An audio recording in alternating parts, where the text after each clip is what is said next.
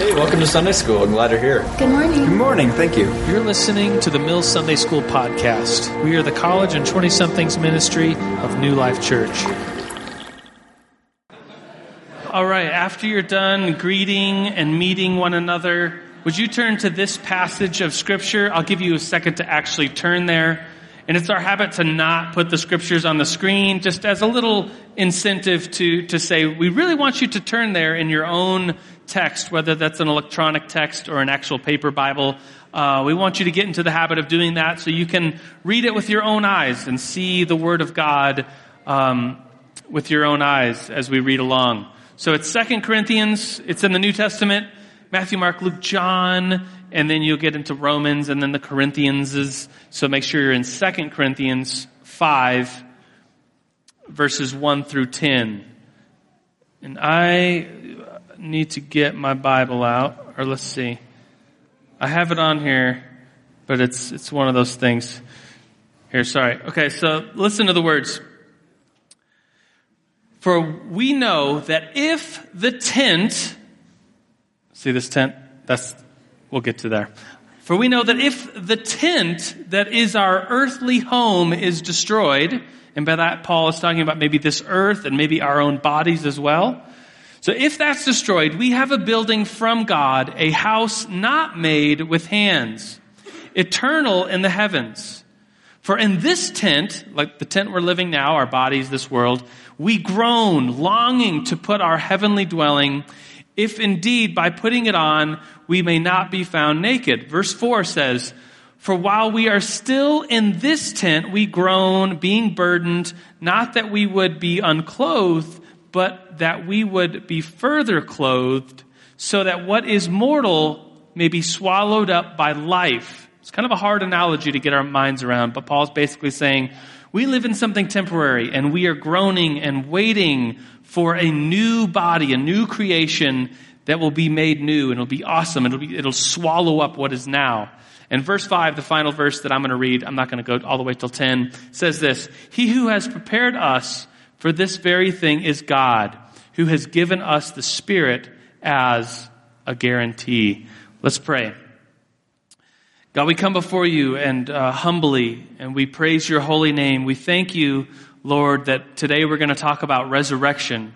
Turn a corner as we t- start a new topic and talk about something that is so vital, so important to Christians and what we believe that, that this life that we're living now is, is not um, eternal, but it, yet it will be eternal. That we will die, yet there is a death that leads to life. And Lord, would you show us that this morning? Would you proclaim your truth to us and to our hearts and into our minds that we might understand you and worship you? We love you, Lord. And everybody said, Amen.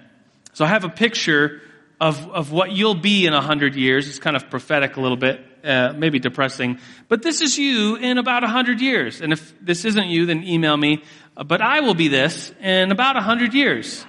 This is a picture of you, your head. We will all be dead, won't we? In about 100 years. Even if you're like 10, it's pretty rare to live to 110. Um, but if you're in your 20s, it's very rare to live to 120. So this is us in 100 years, a picture of a skull. And we don't like death. Death in our culture, death anywhere, there's, there's, no one likes death.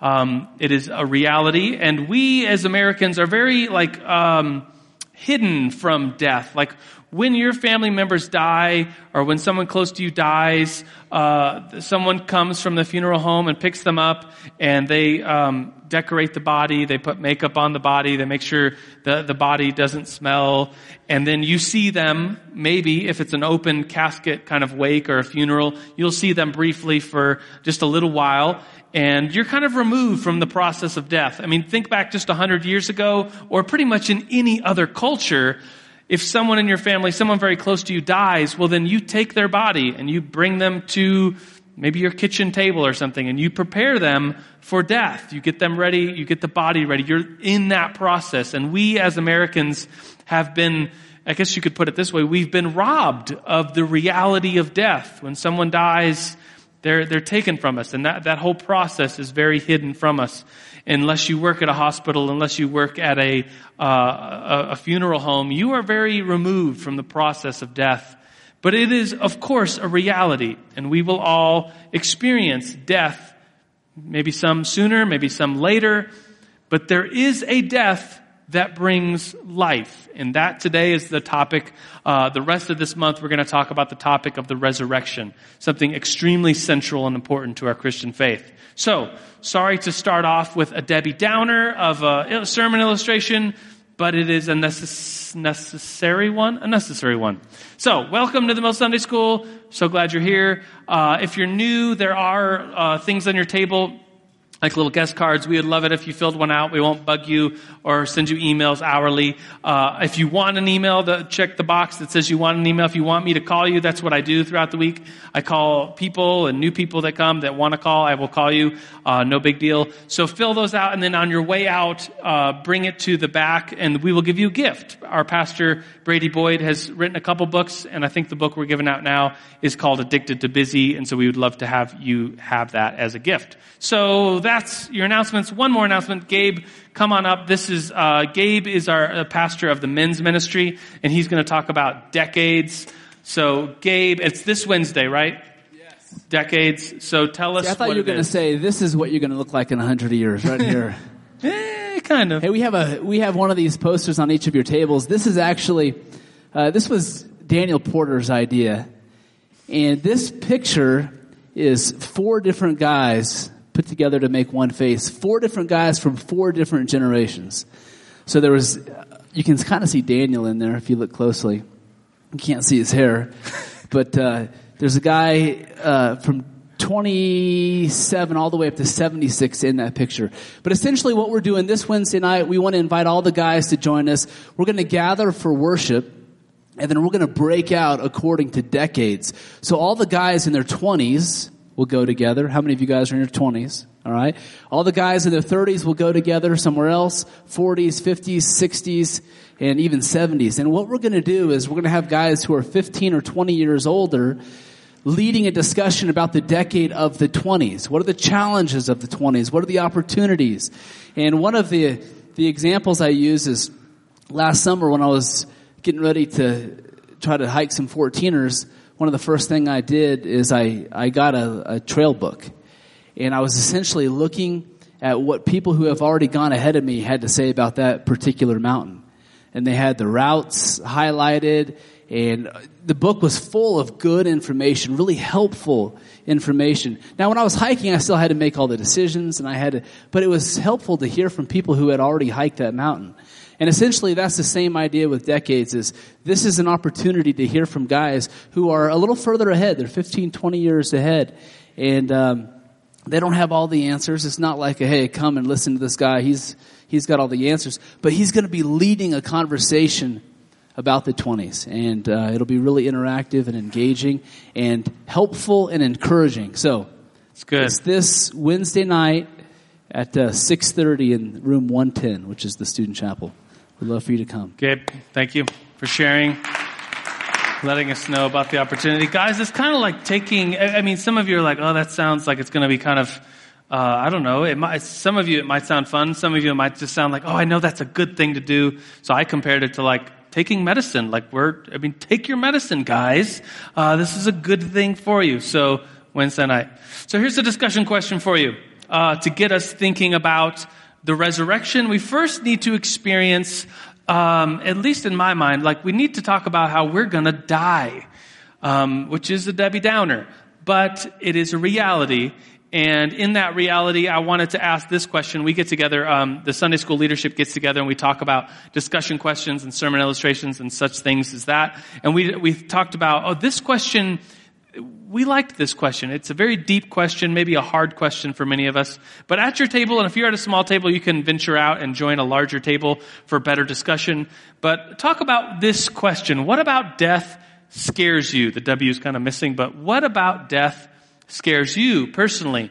And so I guess you'll be, have to be a little vulnerable if you want to talk personal, and that's okay. This is, um, I guess, a safe place. We're all, um, we're all here together, I guess. So, ready, kind of, uh, I guess it's somewhat of a personal question, but I thought I would venture out and just to see if there's anyone who at their tables said something uh, interesting enough to share with the big mic. I see Michael over here.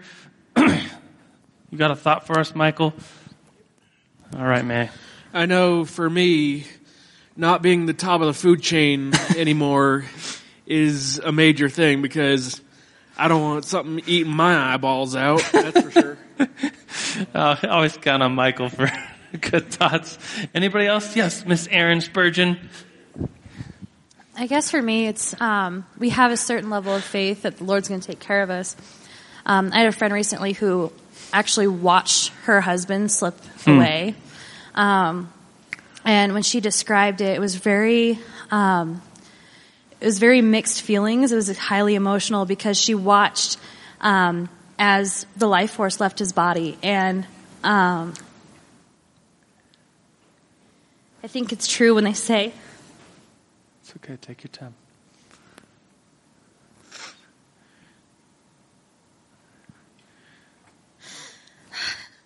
it's harder on the people around you than on the people that are dying. And Yeah.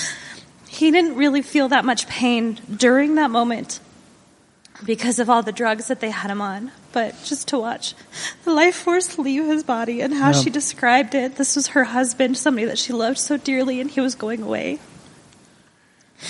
And it's just so broken a piece inside of her, but we know, we know that the victory is that he is in heaven Yeah. and he's not suffering anymore. And um, just that this physical body is very temporary. Um, I guess for me, it's it's the fear of what what my family will go through when I leave this earth. Yeah, that's a good thought. Thank you for sharing that intimate thought with us. This table had uh, this table was talking about. Have you ever been with someone that was going through the, the process of dying? And and I, I was listening and added into the conversation that um, a few years ago, one of my friends, uh, his name's Jesse, he was was gonna he was dying. He had brain cancer and he, he was saying his goodbyes to me and I was saying my goodbyes to him. And then like through a series of medical events, he was, uh, we said our goodbyes and he, uh, this interesting surgery opened up for him and he went through the surgery and now he's fine. Like, so we said our goodbyes and ha- have an interesting relationship now and a close one now because we expected to never see each other again, at least this side of earth. And we said our goodbyes. And then this surgery, he was able to live. They, they got the cancer out. And, and then I was able to perform the wedding for him and his wife. And now that we have this very interesting relationship where, where we just know we'll be for, there for each other in death. And that was a, it was a scary thing, like Erin shared with us. It was a, it was a hard thing to go through.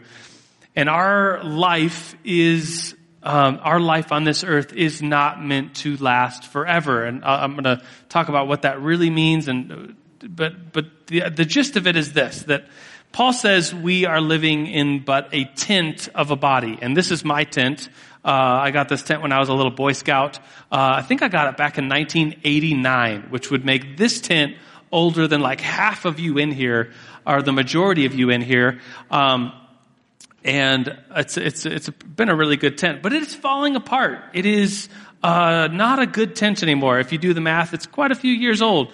Um, it leaks water. In fact, uh, Mark Mark Wolf, who's there, Mark and I went camping a long time ago uh, at a Chick Fil A opening where you like wait in the parking lot for it to open, and then opens, and you get Chick Fil A for a year. It's a pretty cool thing. But it, we were in Denver. How many was Victoria? Were you there? There was a couple other people who were there, and it snowed like I don't want to exaggerate, but it was like two feet of snow, maybe a foot and a half, but something around a foot and a half to two feet of snow during the night, and this tent totally collapsed in and Mark Wolf back there who's smiling about it now was just in the tent drenching like it was caved in and just dripping water on his head I imagine all night long. This is not a very good tent and that tents are just made to not last forever. Uh, this has been a good tent to me, but after 25 years old, it's it's not the best tent anymore. This is an ancient tent. When Paul talks about tents, he wasn't talking about nylon ripstop fabric. He was probably talking about leather and hides that would be sewn together to make a tent. And how much better of analogy. Of course, a tent made out of hides is going to leak and be very uh, breezy and cold in there. And Paul says in that verse that we started off this morning with, that our bodies, this life is but a tent. And when life comes, when true life at the resurrection, when it comes, that life will swallow up this old life that we are now living. We have but a tent sort of life now, but it will be something awesome and better. And our great hope in this life is not um, resuscitation, but resurrection. Let me explain that. A lot of people think that uh, when, when we talk about resurrection, it's just like, oh, yeah, you come back to life. It's like, well, not so much. The, the, the difference between resuscitation and resurrection is a pretty big difference. There are resuscitations in the Bible like, um, um, like I would say Lazarus was resuscitated from the dead after being dead. You could look it up a, a couple days or something. Um, there's some examples in the Old Testament of a, of a young girl and a young boy at different times being resuscitated back to life. There's uh, in the New Testament, in the book of Acts, this guy named Eutychus. It's an interesting story. Falls and he dies. Then Paul comes and lays his hand on him, and Eutychus gets back up. He, he's resuscitated. And modern day stories, there's stories of in the medical field people dying, like their heart stopping, their brain wave activity seems to have stopped totally. They are pronounced dead, and then by some, I guess you could say miracle or medical miracle, people are brought back to life. Sometimes uh, people like fall into ice in like the water, and their bodies get so cold that they begin to shut down, and, and they stay alive somehow. It's a very interesting thing. Like your, your body temperature is probably what? 98.6-ish. Uh, you fall into ice and you stay there for a long period of time. People have been brought into the hospital. The record, I think, I looked it up last night, is uh, someone came into the hospital. Uh, their body temperature was 56.7 and they were dead. Like there was no heartbeat. There was no signs of life. They were dead. But instead of pronouncing death, the, the doctor said, let's warm them up first. And so they had this system to warm up them and the blood and reoxygenate it. And this person came back to life after being dead for mm, like potentially over a half hour of being dead. Uh, and then they res- resuscitated back to life. But this is very, very different than the resurrection Jesus experiences. Jesus is not resuscitated back to life. He conquers death. And there's a big difference between resurrection and resuscitation. So one more discussion question for you. This one's uh, less personal and more kind of like biblical knowledge nerdy. So maybe uh, different people will will like this question better for whatever reason. But it's, but it's this. So I encourage you go to your Bibles, open up to pretty much the end of Matthew, the end of Mark, end of Luke, or end of John, and think about, read some of the details of Jesus' resurrected body. But maybe, and maybe find some verses, maybe list some things, because there's clues in there to answer this question. What was Jesus' resurrected body like? What are the clues we have in the, in the, in the New Testament about what his body was like? Would you discuss that at your table? Ready, get set? Discuss. Maybe I'll discuss. I think these answers will be short enough to yell out. Uh, what was Jesus' resurrected body like? It was what? Solid. It wasn't a ghost. He wasn't a ghost. What else? But he could go through walls though. Good point. Because they're like meeting and the doors are locked and then he just appears. So he's like, he's solid, but he's not solid. What else? He still had scars. Yeah, that's interesting and he's able to be touched because Thomas wants to touch his wounds to, to make sure this really is the real thing. And so he's able to be touched, but he's able to walk through walls. He's solid, but he's, he's kind of. What else? He's disguised. Yeah, the people, people walking to the Emmaus Road don't recognize him. Mary doesn't recognize him, and Jesus and Mary spend a lot of time together. She, she thinks he's the gardener. Do you remember that in the ending of uh, some of the Gospels? Anything else? Nothing? He ate food. Yeah, he eats with his disciples. I wrote down, let's see, I wrote down, he eats, he disappears on the, the road to Emmaus. He uh, meets these two guys. It's two guys, right? Goes to Emmaus with them, has a meal with them, and then he's about to break the bread. And as he breaks the bread, what happens? He's just gone. He disappears. He's able to disappear and reappear, but he is physical. He's able to be touched. He's able to kind of either, he just looks different because people don't recognize him. He does have wounds. He's not a ghost in that like, um, throughout history, people will talk about, even I know, uh, so Christians and believers that uh, someone in their life very close to them will pass away and then at night they'll have a dream, or they really will. They'll, they'll, they'll, talk about like a vision of this person coming to them, some sort of ghost or apparition. And, and as, as a believer, I'm not, I just don't know what to do with that exactly. But Jesus, the resurrected Jesus was not a ghost. He was not an apparition. He was there with them. Uh, he was there and he was eating with them. He was there and he was able to be touched by them. There's lots of verses about the resurrection. Let me read just a few. I'm going to just read, I think I have like one, two, three, five, six, seven, nine, nine verses. So very quickly, Mark 8, 31, Jesus predicts his death and resurrection. He came and began to teach them, the son of man must suffer many things, be rejected by the elders, the chief priests, the teachers of the law, and then he must be killed. And after three days, rise again. So that's Mark 8:31. Jesus knows going in to this, his death that he will rise again. Before Jesus dies, he says this in John chapter 12, starting in verse 23. Jesus replied, The hour has come for the Son of Man to be glorified. I tell you the truth, unless a kernel of wheat falls to the ground and dies, it remains only a single seed. But if it dies, it produces many seeds. The man who loves his life will lose it, while the man who hates life in this world will keep it for eternal life. So Jesus gives this interesting analogy of seeds. Like you look at a seed and you're like, oh, it's just a dead, it looks like a pebble. It's dead. It's dried up. It's, it's withered. But when it's planted, it gives life to many, many more seeds. Um, Matthew 27, 65 says, um, th- this is just Pilate saying, that the tomb must be secured. It was just kind of interesting that uh, Jesus would have had to raise from the dead because the it was being guarded and the tomb was made secure. And so it says that they went and made the tomb secure by putting a seal on the stone and posting guards at it. So when Jesus' body was taken, it was put into this grave and it was sealed and it was guarded. And then the miracle of resurrection happens. Mark 16, uh, starting in verse 5 says, As they entered the tomb, they saw a young man dressed in white robes sitting on the right side, and they were alarmed. Do not be alarmed, he said. You were looking for Jesus, the Nazarene, who was crucified. He has risen. He's not here. See the place where they laid him? But go tell the disciples and Peter, he is going ahead of you to Galilee. There you will see him, just as he told you. So the fact that Jesus' body is gone, that's interesting. That's like, that's much more than a, ghost appearing to people. That's much more than just an apparition. The body itself has been raised from the dead. Um, let's see.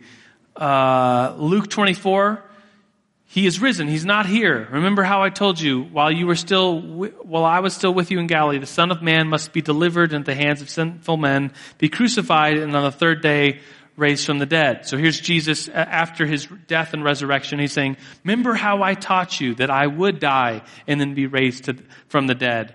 And then, um, maybe this is the last one I'll read. 1 Corinthians 15, 17 says this, and if Christ has not been raised, your faith is futile. You are still in your sins. It's a very interesting statement, a very bold claim by Paul in 1 Corinthians 15 that, that if Christ has not been raised from the dead, you would think like, oh, still the religion of Christianity is still a pretty good thing. I mean, it helps people. It does good things. We help homeless people. We help the widows and the orphans. Christianity is a good thing. But Paul says, if Christ has not been raised from the dead, our faith is futile. It's nothing. We are still in our sins. Like the whole religion of Christianity hinges upon did Jesus really rise from the dead?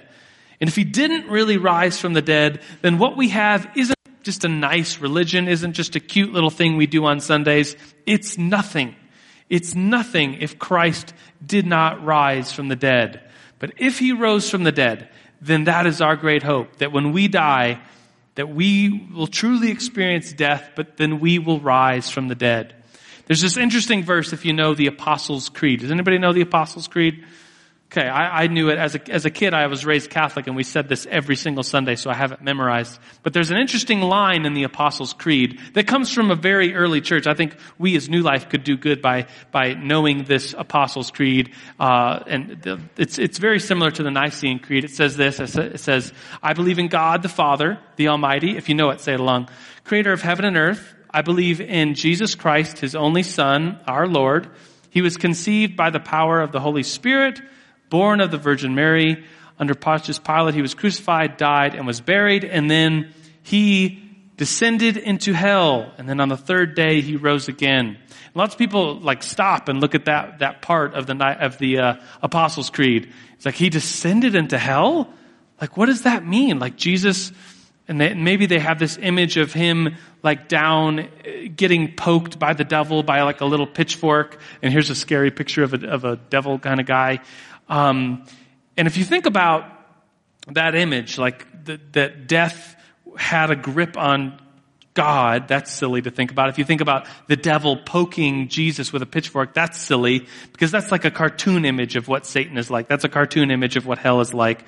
The, the, the, the one who has the pitchfork, Jesus says this, says that God God is the judge. God has the winnowing fork in hand. It's not the devil who has power the devil, the Satan, he is a creation of God. So to think that, that devil had this hold, the devil had this hold on Jesus and was poking him or something down in, down in hell, that's not really what this verse in the Apostles' Creed is talking about. What it's talking about is that Jesus truly died. He descended into the place of death. The Greek in the Apostles' Creed is just he descended into death. He descended into the down place. He truly died.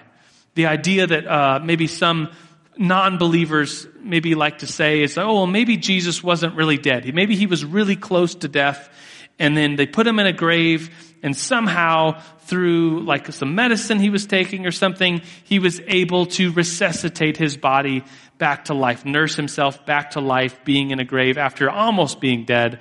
And as Christians, we'd say, no, he fully died. He descended into the place of death. He was truly totally dead. Like someday we will be truly and totally dead. But Christ conquered the grave. Here's a painting. I think this is by Raphael, not the Ninja Turtle.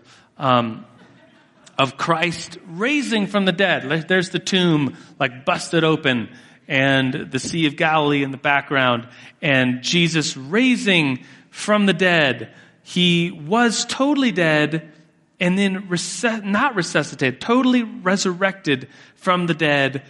And he's this new being, this new creature. So we all are like this tent. Like it literally, like I can smell like the mildew coming out. It stinks. It's not a good thing. We in our earthly bodies, we are but a tent waiting for, for the death of our own bodies, waiting for the death of our life because we know that as believers, Christ has conquered death.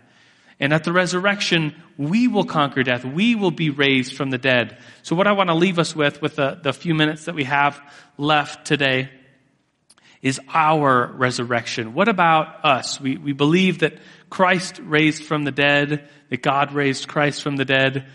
But who are we? Like our bodies, we're like this tent. We are going to die and we are going to, uh, um, we're like the tent in that like we're getting older. This tent will soon be retired. Our bodies will retire and we will wait for the hope of the resurrection of the dead. Just like Christ was raised from the dead, we will also be risen from the dead. And Paul says this analogy. I read it already by Jesus. Jesus says that unless a kernel of wheat dies and is buried, then it won't raise again. Paul says it this way. It's this analogy of a seed. He says it like this. It's 1 Corinthians 15, starting in verse 35, if you want to find it later. I'm just going to read it quickly. It's only two verses, uh, two, three, four, four verses. 1 Corinthians 15, starting in verse 35, Paul says this, But some will ask, how are the dead raised? With what kind of body do they come? Seems like a good question, don't you think? Like, what will our bodies look like? How are the dead raised? What kind of body will we have? Have any of you ever thought that before? Seems like a great question to me. Um, and as a teacher, maybe in high school or middle school, maybe you had a great question. You raised your hand, you asked the question, and then the teacher said, "That's the stupidest question I've ever heard in my life." and you're just like, "Oh, okay, I guess it is. I don't know. Um, sorry." this seems like a good question, right? So I'll, re- I'll keep reading. Um, but some will say, "How are the dead raised? What kind of body will they come with?" Paul says this: "You foolish person." It's like, oh, it's a, it's a silly question? I didn't know. Sorry. What you sow does not come to life unless it dies. For some reason, this was so obvious to Paul. Paul, knowing the, the truths and right, being able to write scripture, talk on behalf of, what God's will is, and we are still reading Paul's words as scripture to us. Paul was able to comprehend this resurrection of the dead. So much so that he was like, oh, that's a silly question because it's like this. What, what you sow does not come to life unless it dies. Verse 37. And what you sow is not the body that is to be, but a bare kernel, perhaps a wheat or some other grain. But God gives it a body as he has chosen, and to each kind of seed its own body. So Paul makes an analogy about seeds. That's why there's a picture of a germinating seed up here. And my um, undergrad, when I was going to college, I, I, got a degree in biology, and I specialized. You could either specialize in zoology or botany. I picked botany because I thought, oh, that would be a great thing to have if I ever become a pastor. Just kidding. I, I kind of wanted to be a high school biology teacher, but then I started teaching high school, and those kids were really mean to me. So I was like, I don't want to teach high school anymore. Oh, I know. So, anyways, I, I really like plants. Like we we could talk about plants sometime. If you're into plants, we could talk about plants. And I, I just I think about plants sometimes, and I like plants. I think about the miracle, at least in my mind, that something like a seed could be dead. We think it's dead. It's dried up. It's shriveled. There's no, there's no water in it. It's, it's some, some seeds can last years, like uh, hundreds of years, potentially, and still be this thing that can be planted in the ground, watered a little bit, and then spring forth new life. And Paul says, unless you die, you won't have a new eternal life. And so the seed analogy to me is so valuable in thinking about. To Paul, it was so obvious that he calls us foolish just for asking the question. It's like, oh, how silly of a question. Uh, it's just like a seed that's planted on the ground. You think it's dead. You look at the seed and you're like, oh, this is a dead thing. It just looks like a pebble. But then out of it comes life. So I thought it was such a cool analogy that I thought I want you to, to see it and look at it. So under every table is a pack of seeds. And, and Leslie helped me put them there. So if they've fallen to the floor, it's, it's my fault. But there should be a pack of seeds under every table. Some are like really cool flowers. Some are like beets. Sorry if you got the beets. Um, but you got some seeds. So why don't, why don't you do with, try not to make a mess, but open up the packet a little bit and look at the seed. It looks dead, doesn't it? Okay, I just said try not to make a mess. I'm seeing seeds everywhere. so look at the seed. Um, if you want, it is springtime, so you could take uh, the seed and plant it when you get home. Or I thought, you know, it'd be really funny is if we all took the seeds and went out there, see that little pond area?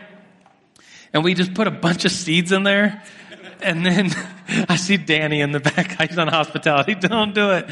But it'll be fun. And then like months from now, um, if the bunnies don't eat it and hospitality doesn't pick it as a weed, um, we'll see some flowers or some beets or what else do you have? Uh, chard?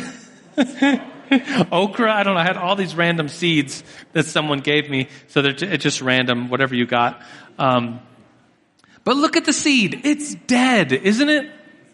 I mean, you could, you could look at it. Some of you have bigger seeds, or some of you have smaller seeds. I imagine if you have the poppies, there's like, they're like the tiniest seed. But it's dead. And here's what I want you to think about. Here's what I want to conclude with today. Um, this hope that we have as believers. So I started off Sunday school showing you a picture of a skull. Do you remember that? kind of started off Sunday school with a, a Debbie Downer. It's like, we are all going to die. That is the case. In probably a hundred years, maybe give or take, we will, every single person in this room will all be dead. And that's just the way it is. That's the way things are. Life, this life is like a tent. It will wear out and we are waiting for life to come and swallow this life that is meant to not be forever so that we can have a life that is meant to be forever, an eternal resurrected life. First, First Thessalonians 4 says this, Paul once again saying, I don't want you to be ignorant, brothers. Say, don't, don't be silly about this. Listen very carefully. Don't, don't be ignorant. Concerning those who have fallen asleep. And Paul clearly here, you could look at the context of 1 Thessalonians 4 and see that Paul's clearly talking about those that have died. But he refers to them that have died as those that have just fallen asleep. Like last night, probably everybody in here fell asleep. If you didn't, you probably need to crash after this. But every night we fall asleep and in the morning we are raised. We are brought back to consciousness. And Paul's saying, don't be ignorant about those that have already died. For they have died, they have fallen asleep. But don't be, don't, don't have any, don't have not hope about that. What am I trying to say? Don't lose hope about that. So he says this. Gosh, that was hard to get out. Paul says, I don't want you to be ignorant, brothers and sisters, concerning those who have fallen asleep, lest you sorrow as others who have no hope. He's probably talking about people that are non believers, people that, oh, when they die, um, they're just gone. And people of no religion or people with other religions that just say, oh, when someone dies, they're just gone. And wouldn't that be, um, I mean, who are we before God to demand eternal life? You know, who are we to say that, okay, maybe God, you know, maybe all that we deserve in this world is just to be created. Maybe don't, we don't even deserve that. To be created, to have life, to have some good days, maybe to eat some good food, maybe to have some good friends, maybe to experience a nice sunrise. And then when we die, there's nothing left. I mean, what if that was the case? Wouldn't we be thankful just for that? To be created, to have life, but for a time. But there's so much more than that. There's so much more hope than that. Verse 14 says, For if we believe that Jesus died and rose again, so God will bring with him those who have fallen asleep. We will one day die, and, and those of us that die before Christ's return, we will be raised with him at some point. He will come back and he will judge the living and the dead. And the living and the dead, there will be no end to this kingdom. The picture I put on your, uh, your notes for this morning is this, uh, kind of a mural, an icon of Jesus raising from the dead, Adam and Eve. They're, look at that. They're getting out of their tombs. And, and the back, the quote, if you turn over your notes, there is this quote. It's the Paschal Troparion, which is a song that dates back to, it's most likely that this song dates, dates back to the 100s AD. Um, it's a song that the people that knew the apostles themselves may have been around when this song was first being sung at Christian churches and Christian gatherings. And of course, it was probably originally maybe in Greek or Hebrew, and here it is in English. The song is this Christ is risen from the dead trampling down death by death, and upon all those in the tombs bestowing life. I'll read it two more times because it's usually read in threes. Why threes? Well, Christ, uh, God is Father, Son, and Holy Spirit. The, the number, the completeness of three is, is often celebrated in the church. Christ is risen from the dead, trampling down death by death, into all those in the tombs bestowing life. Christ is risen from the dead, trampling down death by death, and upon all those in the tombs bestowing life. Let's close in prayer. Uh, we wait for the resurrection, these analogies of seeds that look dead but really do have life in them are something that we, we, we think about. This analogy of we are but in a tent uh, of a body that is not eternal. But when this tent is uh, retired, when we, as our humanly uh, bodies, die, there is a death that brings life. And God, we thank you for that. We thank you for life and we thank you that, that when we die, we can wait in the hope that just like you were raised from the dead, you will raise us from the dead. And what an amazing hope. Lord, we don't deserve that. Lord, we say to you that we are just simply your creations. We are humble. We are sinners. We don't deserve what you have for us, what you've created for us. But Lord, we so willingly receive it. We thank you for it, that while we were sinners, you died for us, Jesus. That's a part of our salvation, that you died for us and you didn't stay dead. You rose from the grave, trampling it down, and to all those in the tombs, bestowing life. So, Father, Son, Holy Spirit, we worship you. We praise your holy name. We are in hope that you will raise us from the dead one day. We love you, Lord. And everybody said, Amen. All right, friends, we're ending just a tad early, so go in peace. We'll see you next week. Blessings.